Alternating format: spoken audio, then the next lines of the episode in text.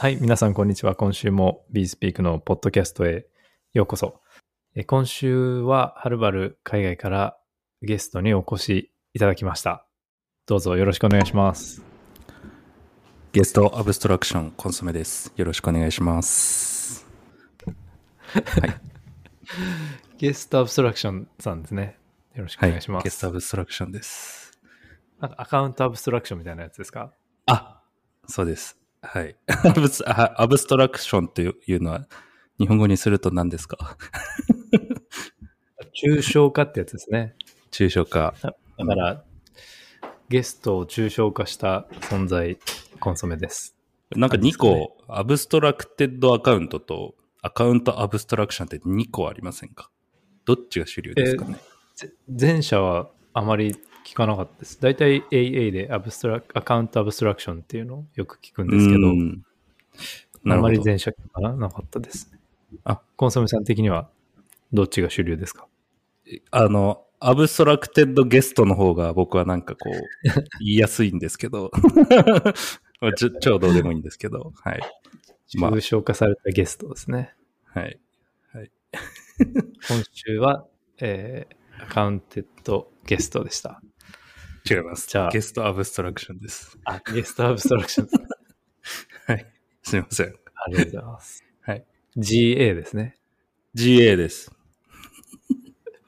はい、ありがとうございます、はい、じゃあそうですね、今週も始めていこうと思いますが、今週はあれですね、いつもの感じに戻ってますね。家に戻った感じですか？あ、はい、あの日本に随分いたんですけども、あの、えーまあ、自分の借りているマンションに戻りまして、で外がめちゃめちゃ暑いですね。あのよんじゅうどぐらいあるかもしれません。照り返しが、なんていうんですかね、こう 目, 目にダイレクトにこう光がこう、レーザーを当てられてるみたいな感じになりますね。あ、そんな感じなんですか？ 目, 目が開けられないです、容易に。はい、本当に。あ、じゃあサングラス必須な感じですね。サングラス、うん、あった方がいいと思います。うん、はい。なるほど。なんかクリプトの人結構ドバイに多分いると思うんですけど、割と夏は別の国に行くっていう人多いみたいですね。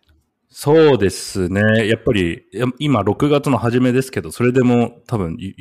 体感よんじゅうどぐらいあるので、なな、はちがつになると、あの、さすがのウィンクルボス兄弟も、あの、撤退するんじゃないかなという。見ましたか？あの、ジェミナイ。ジェミナイのウィンクルボス兄弟が、はい、あれ、ドバイに、あれですよね。たまたまっていうか、短期的にいるっていうことですよね。住んでるんですか？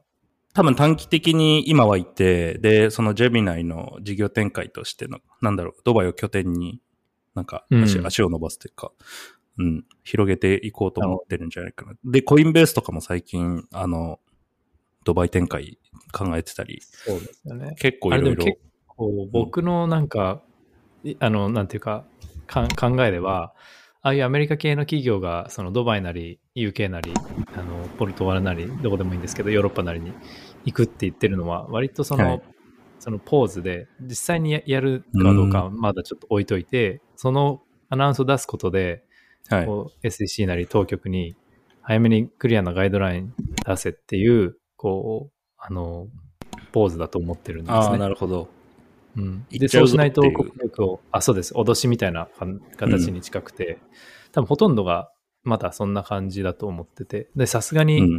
ユーエス の、あの人材とかあのユーザーとかをこう捨てるわけにはいかないと思うんで、まあなんかそういう流れができてるんですけど、実際のエクセキューションは、まあ、まだ見られないかなっていうのは個人的な予想ですね。なるほど。なんかいろいろ一悶着あるというか、コインベースもなんか政府と今ね、なんか戦ったりしてるフェーズなんで、確かにその、なんだろう、こう切れるカードの一つで、そのドバイ行くぞっていう、こう、脅しに使ってる感じがしますね。うん。そうですね。で、で逆に脅しを超えて実際にやるとなったら、まあ、ものすごい面白いっていうか、なんかバイナンスみたいなムーブで、すごいダイナミックですよね。うん。うん本当にだから政府がアメリカ政府がちゃんと動かなかったらありえるよっていう本当のただの脅しじゃなくて、うんうん、実際あのまあ僕も住んでて思いますけど、ちょっとずつ人が集まってるというか、あの、いろんな有名なプロトコルのファウンダーとかこっそり、あの、ドバイに住んでたり、はい、するので、うん、うん、なんか、まあ、こっそり聖地になりつつあるのかなっていうのは、はい。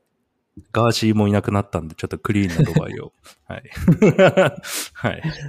なるほど、なるほど。今朝、そうですね、日本に帰ってきてましたね。はい。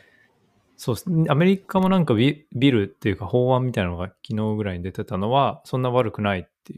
言ってる人が多くて、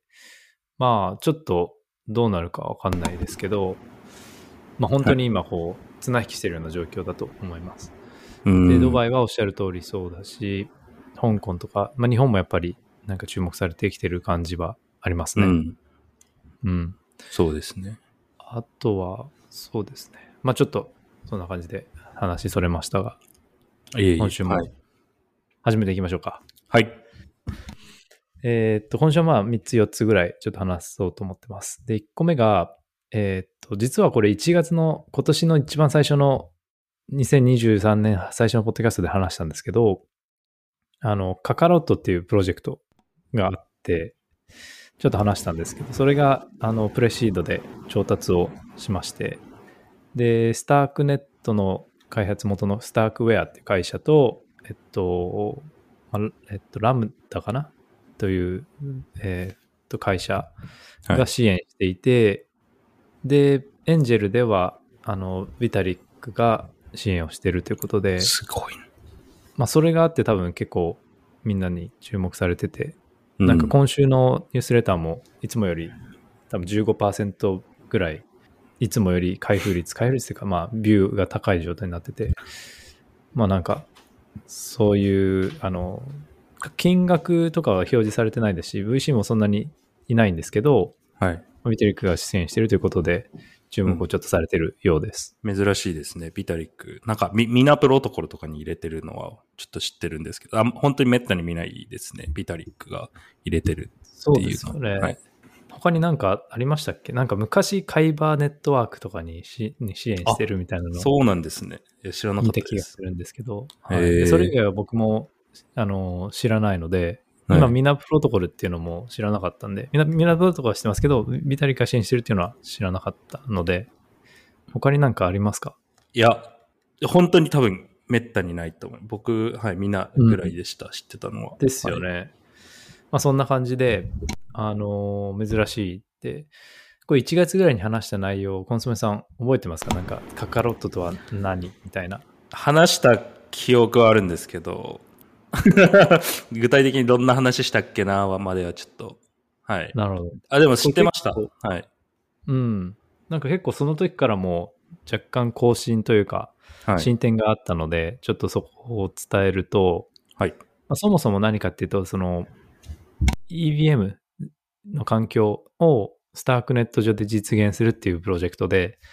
スタークネットはまあ、あの、イーブイエム 環境、まあ、そもそも イーブイエム 互換がなくて、プログラミングも、まあ、回路っていう言葉を使って、言語を使って書いて、で、ソリディティはあの展開できないし、イーサリアムの既存のツールとかも、まあ、なかなか使えないみたいな状況なんですけど、そこに イーブイエム 環境を持ち込ませるためのなんかプロジェクト。で、えっと、スタークネットってイーサリアム上の エルツー で、セカンドレイヤー、レイヤーツーなんですけど、カカロットはその上にもう一個自分たちのレイヤーを作って、チェーン作って、でそのチェーンが イーブイエム 互換になるよ。つまり エルスリー の、えっと、イーブイエム を作ってるよっていうプロジェクトです。うん、で、これがまあ概要ですね。はい。だから、まあ、エフエーアイ みたいなスマートコントラクトを使うプロジェクトがカカロット上に、わかんないですけど、うん、名前変わるかもしれないですけど、カカロットを使ったチェーン上にデプロイして、展開して、でユーザーは普通にあのメタマスクとかが使えるっていう、そういうのがまあ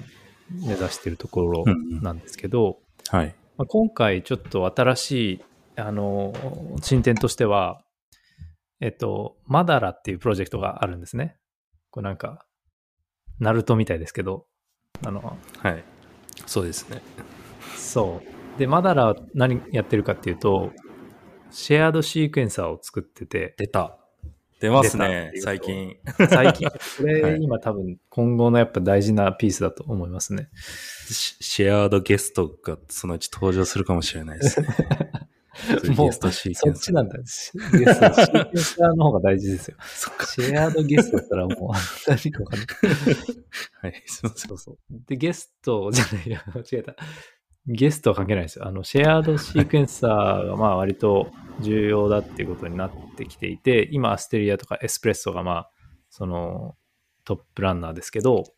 スタークネット上でまあ作ってるのがこのマダラっていうチームで、でこれチームっていうかもうもはや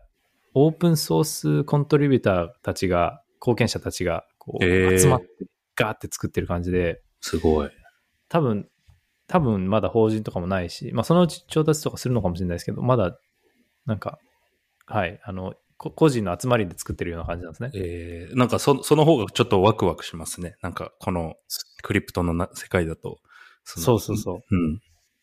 作り上げてる感じですね。みんなで力を出してやって。そうですね。これシェアードなんですか？これは。これはシェアードみたいですね。おー。シェアードっていうか、まあ、えっと、分散型シークエンサーを使ってて、他、あの、使う人、シークエンサーだけの機能なんで、あの、複数の人が使えばシェアードされるっていう感じですね。うーん。え、多分トランザクションを投げると、その投げられたトランザクションを、このマダラが順番付けして、投げられたところに返すっていうだけだと思うんですけど。でもなんかすごい大きなプロジェクトに今なってて、多分すごい、えー、多分見たとき何十人ももう参加してコントリビュートしてて、えー、で、レポジトリというか GitHub のそのメインで作られてるところの名前も、なんかプロジェクト名が書いてあるんですけど、まあマダラって書いてあるんですけど、そのファ、フォルダって言えばいいかな、その名前は、はい、レポジトリの名前はなんか、スタークネット、キープスタークネットストレンジみたいな、スタークネットを、はいはいはいはい、この奇妙な変な面白い形を保とうってい う, こうプロジェクトの一環でマダラっていうのが作られてて、はい、オープンソースの人たちによってはいなるほど。で作ってる人たちもなんか大体似たような多分 エヌエフティー だと思うんですけど、スタークネット上の ピーエフピー みたいなのを設定して、うん、結構異質なこうなんていうかなコミュニティがこうちゃんとできていて、でまあ割とスマートな人たちが多いというか。そんなコミュニティがいるのが結構強みだなっていうふうに感じてるんですけど、うんうん、まあそれがマダラです。で、えー、カカロットはそれを使って エルスリー を作って、うん、で、マダラチームと一緒に作るそうで、で、最初はまあ、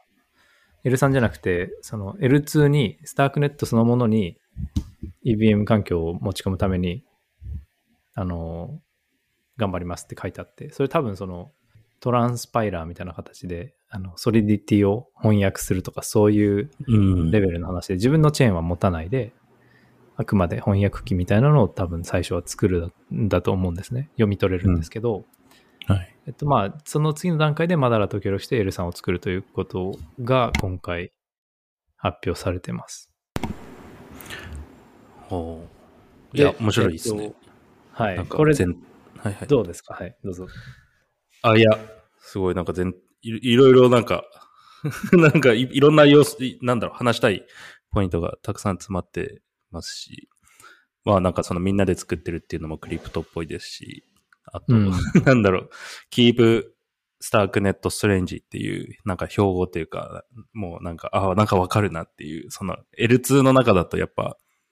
Starknet ってこう、な、なんていうんですかね、ユニークで、アウトスタンディング、そういう意味でアウトスタンディングしてるし、うんうん、なんかそそれをより際立たせようっていう取り組みも、うん、面白いですし、それ な, なんでかっていうと、なんか最近そのスタークネットの面白さみたいな、そのユニークさもちょっとずつなんだろう、パクられてきてるっていうかよ弱くなってきてる、その例えばゲーム強かったみたいな状況があると思うんですけど、前までスタークネットだけど今ってマットとかあのオプティミズムでもゲーム作るし、うん、なんか。別のチェーンでもなんかゲーム、そのオンチェーンゲームとか特化してるのもあるし、あとはなんだろうスタークネット安くて早くてみたいなのもなんか実際使ってみると結構すごい時間かかりませんスタークネットとか、うん、時間めっちゃかかりますね。これうーん何に使うんだろうなみたいな最近ちょっと開発も遅いし、メタマスクも導入されないし、どうすんだろうな、みたいなのがあったので、うん。まあでもなんか、はい。面白いですね。状況としては。はい、い今、あの、このレポジトリ、KeepStackNetStrange のレポジトリのリンクを送ったんですけど、こういう感じで、はい、あの、プロジェクトがあって、カカロットもマダラもこの配下にあるプロジェクトなんですね。うん。で、KeepStackNetStrange のところをクリックして、下の方行って、ま、ごめんなさい、マダラの方でいいか。マダラの方の下の方に行っていただくと、はい、こう似たような ピーエフピー のアイコンが見えるんですよ。似たようなアイコン、はい、アイコン設定している、あれですね、はいはい、オープンソースの人たち。でもうすごい結構なんか、あの、うん、コミュニティが出来上がっていて、まあ、ここはその層の厚さを感じるところですね。はい、うん。えー、これなんか、なんかのメカですね、これ。そうなんですよ。これ多分、スタークネット界隈のエンジニアは多分こういうの、つけ、あの設定してるっぽいんですよね。えー、いや、面白いですね。なんか、うん、なんかこの、なんていうの、あ、アノンがみんなバラバラで集まって一個のものを作るっていうのが、まあ、それが、なんですか、オーエスエス の文化、オープンソースの、そのクリプト以前にもあった文化だと思うんですけど、うん、その、改めてこう、クリプトの中でそういう動きしてるところってあるのかなって振り返ると、そんなにないというか、やっぱ一企業がなんかこれ作りますって や, やるパターンが多い。うん中で、なんかこういうのを見ると改めてこう、原点回帰というか、あの、やっぱいいなって思いますね。うん、そうですよね。だからすごい、いい、強いです。いいっすよね、こういうのは。うん、珍しいですよね。で、まあそういうのもありで、あと、ウィタリックがその、あの、フラクタルスケーリングというか、エルスリー に関してのブログポストとかを前書いてたと思うんですけど、うんそれのパイオニアとしてスタークネットが あ, あるので、そういうこともあって多分、うん、あの支援をしてるんだとは思います。うん、なるほど。どんな エルスリー がメイクセンスかみたいな記事ですね。ありましたね。その、そもそも L、エルスリー っていう概念、エルスリー っていう概念打ち出したのは、なんかスタークネットが一番最初だったかなっていうふうに記憶してて、うん、で、それ打ち出したから、いや、すげえ、スタークネットクールじゃんみたいな。で、で、これ使ったらどんどんどんどん エルフォー、エルファイブ とか作れるからいいよねみたいな話をしてた記憶が、はい、思い出しました。そうですね。うん、ジーケーピー 証明を、またその ジーケーピー 証明をにまとめて、再帰的にロールアップを、ロールアップに組み込んで、エルツー、エルスリー、エルフォー っていう風にしてスケーリングさせるっていうのが、えっと、にせんにじゅういちねんぐらいに提案された、うん、にじゅうそうですね、フラクタルスケーリングみたいな記事で提案されたやつで、それがスタークネットによって提唱されて、で、そうですね、そんな感じが走りでしたね。うん、で、かつなんかその、この、えっと、一応だから zkEVM っていうカテゴリーになるんですけど、はい、カカロットは、あとカカロットに戻ると。うん、はい。で、最終的には、将来的には長い期間で見るとタイプいちの zkEVM を実現できますって書いてあって、これタイプいちって聞いたことありますか？いや、わかんないです。糖尿病のタイプいちとかなタイプいち、はい、zkEVM とかの界隈でよく引き合いに出されるというか、えっと、引用なんていうんですかね、リファー参照されるんですけど、はい、タイプいちからタイプよんまであって、これはビタリックがカテゴライズしたんですね、えー、してて、でブログにもちゃんと書いてあるんで 見, 見ればどういうことなのか分かるんですけど、はい、タイプいちに近づくほどイーサリアムとの互換性が近い、タイプよんに近づくほどその代わりパフォーマンスが高い、そのあのなんていうか、イーサリアムの互換性は下がるけどパフォーマンスがはあの高いっていう風なあの位置づけになっていて、でタイプいちっていうのはその今だとタイコとか、あとはイサリアム財団の ピーエスイー、ピーエスイー かっていうチームが作ってる zkEVM とかがタイプ E を目指そうとしていて、はい、逆にそのタイプよんっていうのは、えっと、zkSync とか StarkNet とかほとんどもうデフォルトではその イーブイエム 互換はないけどパフォーマンスはめちゃくちゃ良くて、うんうん、でその代わりその翻訳機みたいなのを作ることによってソリディティに対応させるみたいなのがタイプよんで、その間にポリゴン zkEVM とかスクロールとかがタイプにとか にてんご とか言われていて、うーんでこのカカロットは今はタイプ にてんご でちょうど真ん中ぐらいらしいんですね。で、まあ、将来的にはこのマダラと協力してタイプいちに持っていけるって書いてあって、はい、でそのリそうすることでこう回路を使って、はい、イーサリアムのなんかコンセンサスをコンセンサスルールをなんか回路で記述することができるみたいな、そんなことが書いてあって、まあ、はい、あのそれがつまり完全なかなりレベルの高い、えーうん、イーブイエム 互換性を持つっていうことで、これはそんなことが将来できるらしい。そのパフォーマンスも良くてでイーサリアムと互換性があるよっていうこのいいとこ取りができてるのがそのこのマダラとかカカロットでできるよっていうことです。そ, そうですね。いいところ取りなんですけど、はい、でもまだその完全に互換性がないみたいなのがあるので、えー、っと将来的にはまあタイプいちを目指したいみたいな感じ、まあ目指せるよ、目指したいとか言ってなくて目指せるよみたいなことを技術的に目指せるよっていうのを、えー、言ってるんで、まあどういうふうに進んでいくのか分かんないですけど、将来的にはあの必要であれば目指すっていう感じだと思います。うん、なるほど。これはまあ事業者としてはあれですか、そのまあコピペというか既存のあのイーサリアム上で作ってるアプリをスタークネットに手軽に載せれますよっていうのがメリットですかね。はい、そうですそうです。例えば今だとタイプよん、スタークネットタイプよんだとして、はい、あのその翻訳機とかを使うって僕は前から言ってましたけど、はい、翻訳機にもその全部 ひゃくパーセント を翻訳して完璧にしてくれるわけでもないし、うんうん、多分 いちパーセント とかなんか変えなきゃいけないとか、はい、もしくはバグが出ちゃうとか、zkSync の方でもそれのせいでバグが前ありましたけど、はい、でそういうのが出ちゃうからタイプいちに近づけ近づくほどもうコピペだけで移行ができるっていう風になってくるわけで、うん、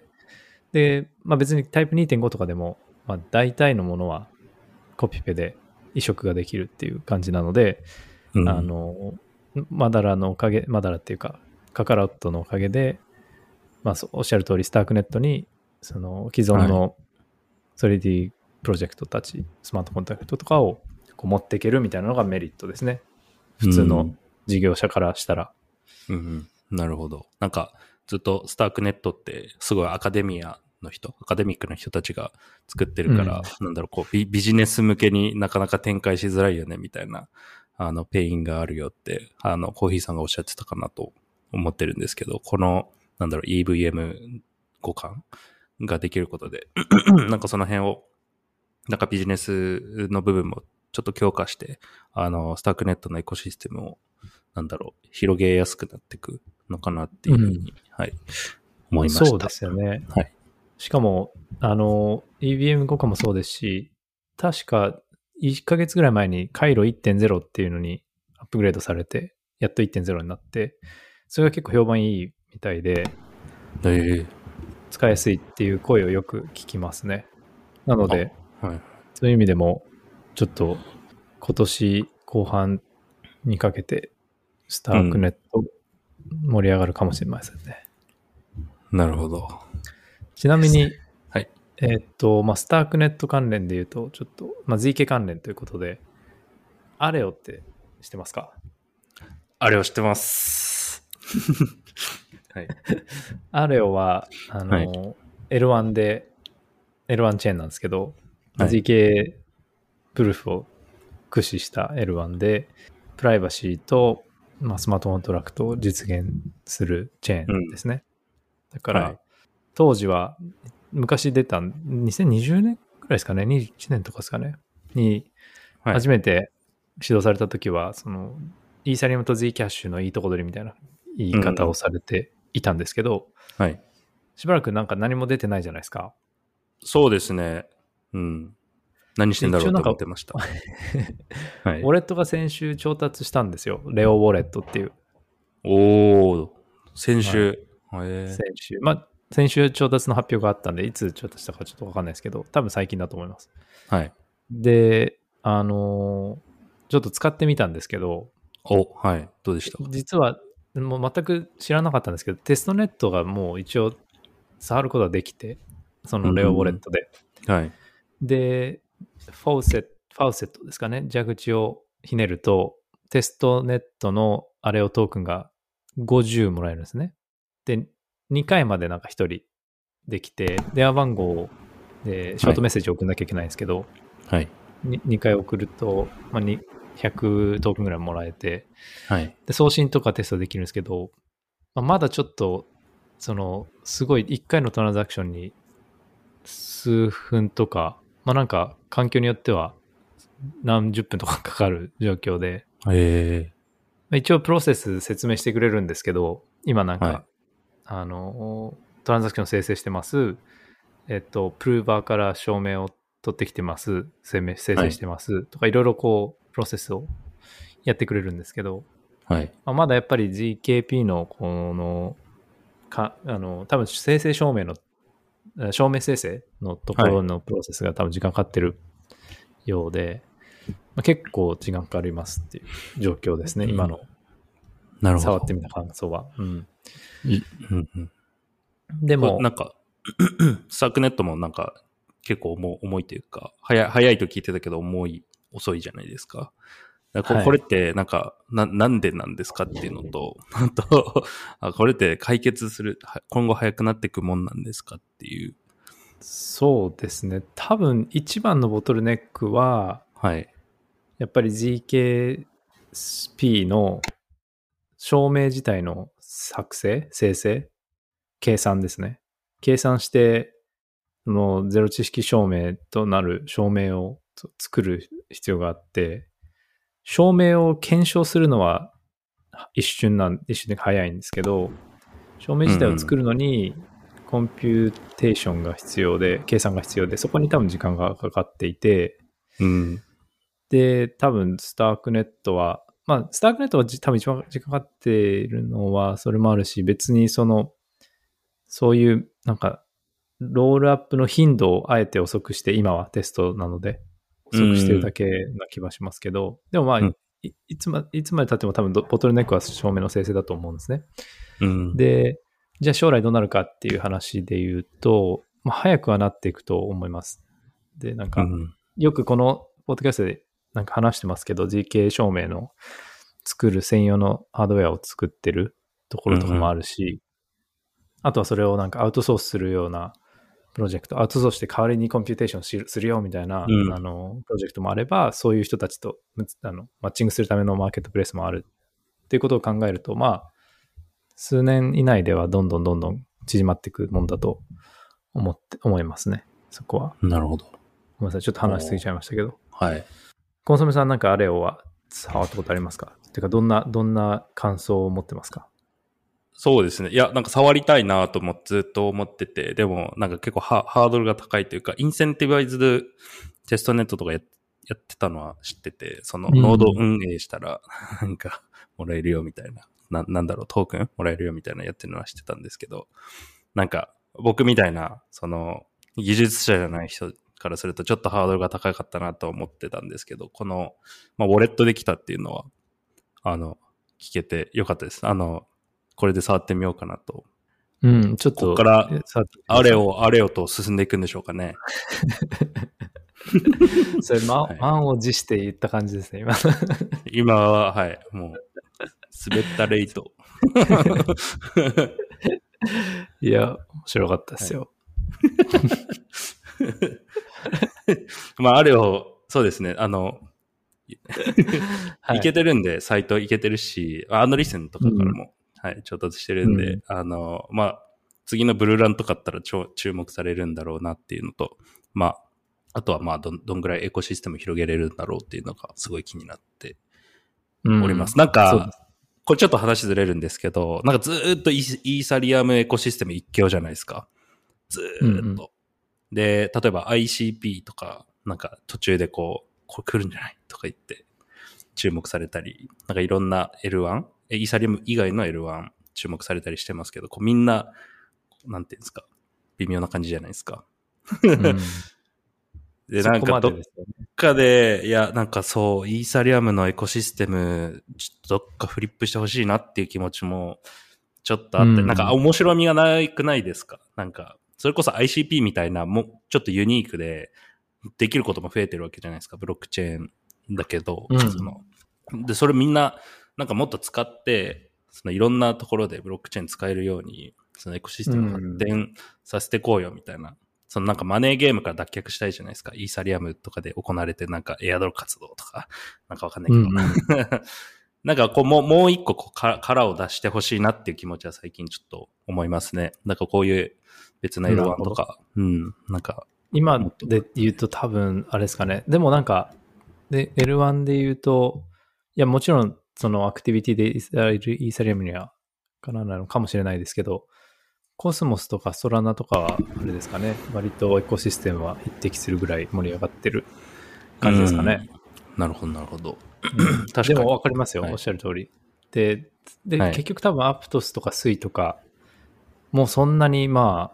ああんま 見, 見られてないですよね今のところは。うん、なんかまあこれからだと思いますけど、クリプト全体のこうもっと面白いユースケースとかキラーアプリとか登場してほしいなっていう気持ちがすごいありますね。うん、そのディファイだけとかじゃなくて、なんだろう。いや、ね、本当その通りですよね。それなんかコンソメさん言ってましたよね。うん、なんかそのオンボーディング頑張る時点でキラーアプリがないんだよなみたいな。いや、クリプトのキラーアプリって何ですかって聞かれても正直ないんですよね。その別に デックス あまあ デックス ってすごい素晴らしいものだと思うんですけど、あの、うん、一般ユーザー別に使わないじゃん。一般ユーザーっていうか。僕のお父さんお母さん使わないし、友達も別に デックス 使う必要ないし、うん、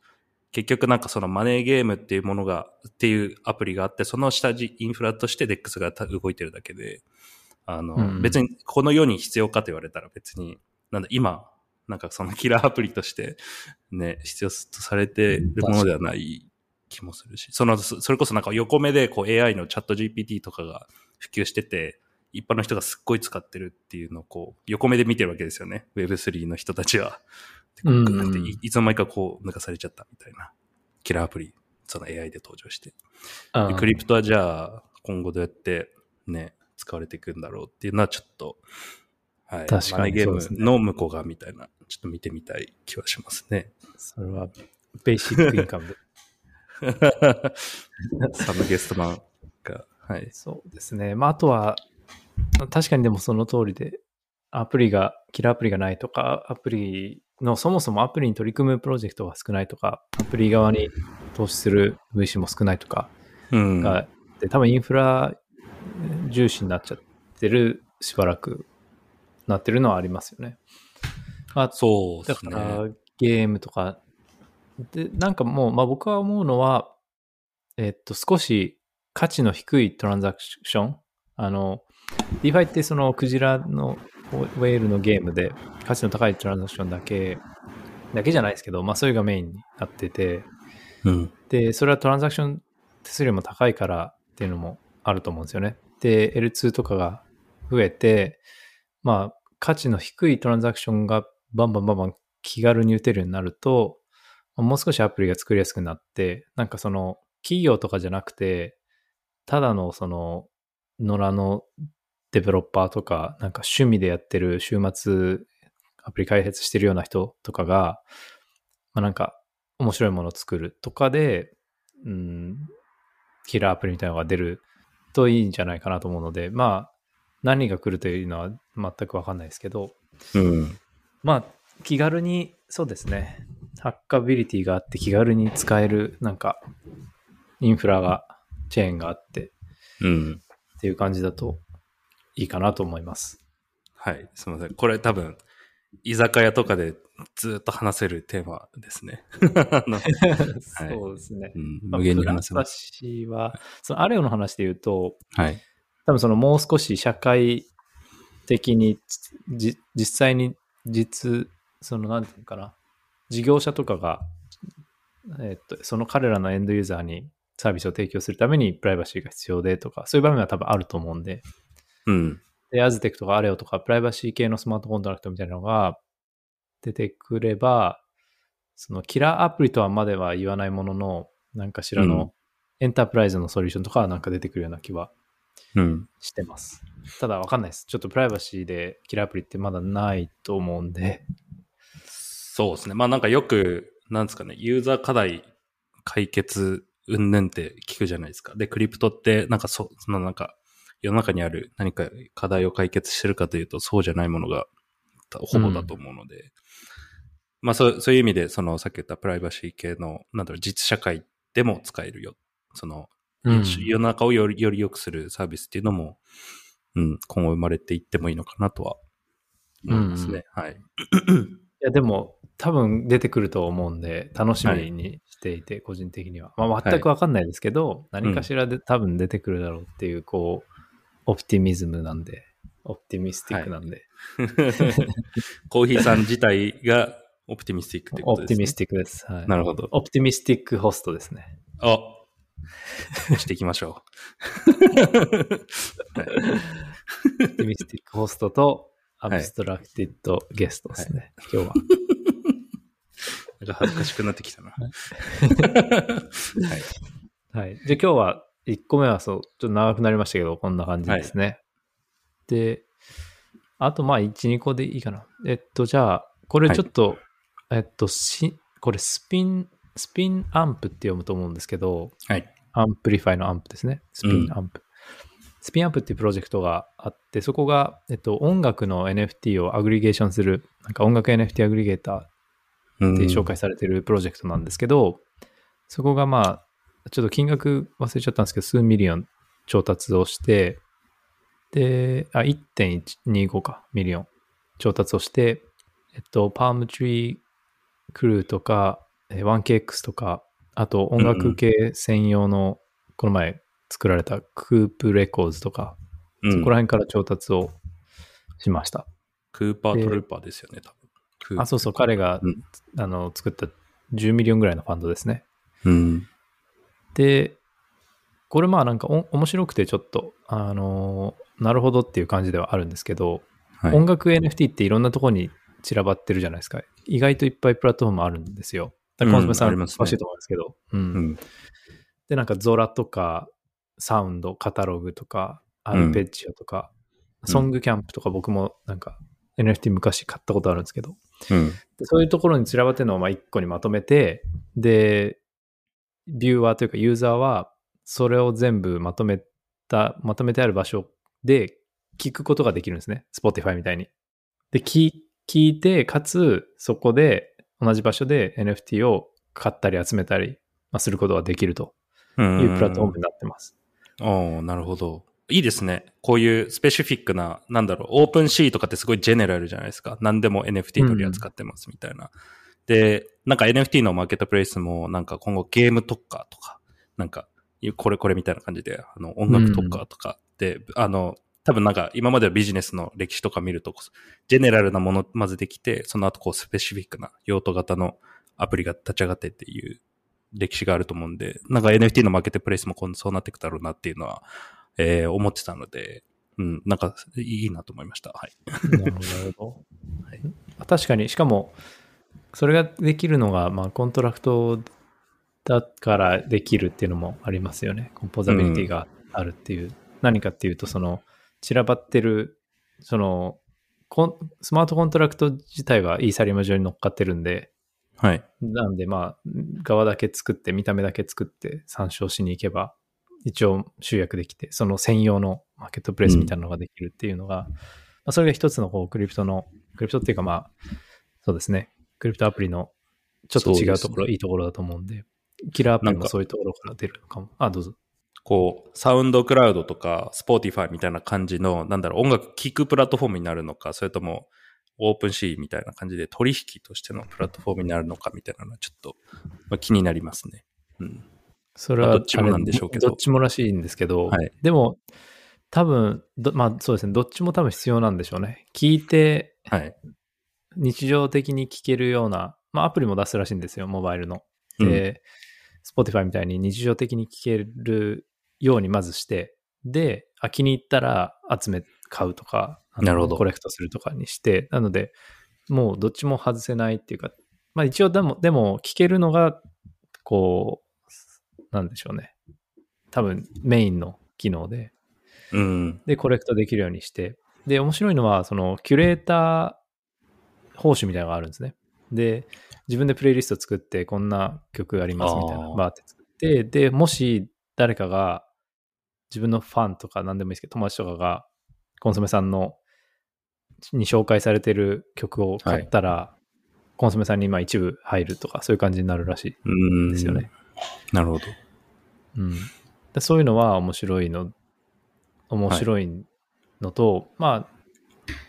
質問に回答すると多分どっちも必要で Spotify プラス OpenSea みたいなものっていう風に自称してるんで、もう同じような、はい、あの両方を外せないものだと思います。なるほど、了解ですはいいやなんかそのこれがこのポッドキャストとかも エヌエフティー 化してなんかね聞けるようにしてもいいかなって、はい、音楽じゃないけど確かにね、はい、確かにそのそうですよね、あの今 Spotify とかで聞けるんですよね。だからそういう、うん、そう考えると聞けるようにしたらいいかもしれないですね、うん、将来。まあなんかなんでたいろんな試しやってみたくて、それで言うとその、はい、あのエアチャットでもちょっとポッドキャストやろうと思ってて、コンソメさんとはい、はい、いつでもやりますあの、はい、非同期のちょっとで、はい、スタイルは難しいと思うんですけど、はい、あのまあスタイル変わっちゃうと思うんですけど、あのエアキャストっていうらしいんですよ。あ、そういうサービスっていうかなんか 概, 概念があるんですか、はい、そういう概念にしようみたいな議論議論じゃないけど話があって、エアチャットの中で、はい、もしポッドキャストをやる人がいたらエアキャストって呼ぼう、はい、呼べるねみたいな確かに面白い議論とかは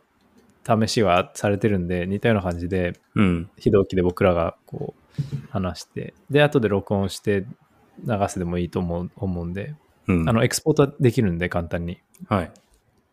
なんかそれをここで出すっていうのもできますし、 み, みんな参加型のポッドキャストみたいな作れるんじゃないですかね。そのリストリクティブにもできるだろうし、その誰でもコメントしてよくて、で一番こうブロックチェーンみたいに一番こう派生してったな ん, なんていうんですか会話をポッドキャストとして流すとか、うん、一番盛り上がったやつをとか、うん、多分一番いいのは僕らがパンパンパンって話すじゃないですか、はい、僕話して返信、はい、コンソメさんが返信してそれに僕が返信してってつながってって、で、はい、参加者が誰でもそのコメントを残せるんですね。その、うん、その会話に、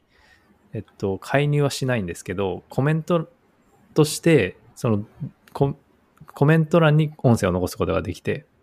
はい、でいい質問だったりいいコメントとかいい内容だったらそれを僕がこう引っ張り出してメインのチェーンにつなげることができるんですよ。おー、そうすればその荒れないし流れもきれいになるので、はい、えっと、そういう形できれいにできるんですけど、でもあの非同期で な, なんか短めになどうなんだろうな、なんかそのい今までみたいなよんじゅっぷんみたいなのはなかなか作れないと思います、うん、じ結構大変だと思う。あ、そうですよね、うんうん、ごふんじゅっぷんとかなんかそんなレベルですよね。そうそうそう、そんなレベルで、うん、まあどう結構いっちゃうのかな。でもちょっとそういうのも試してみたいなと思ってるんですけど、はい、まあちょっと話それましたけどはいはい、はい、エアチャットも結構あのニュースレター経由でいろいろ連絡くれて招待結構したんで、まあ、今後も誰かいたら連絡ください。はい、はい、じゃあちょっと話変わりましたが、これが音楽の話題ですね。はい、で大体えー、っともう時間なんでこの辺にします、はい、えー、っとまあマジックリンクとかプリズマとかそこら辺話したかったんですけど、まあ来週にしましょう。はい。コンソメさん何か言い残したことありますか？ないです。はい。はい、わかりました。じゃあ、えー、今週もありがとうございました。来週もよろしくお願いします。はい。お願いします。失礼します。失礼します。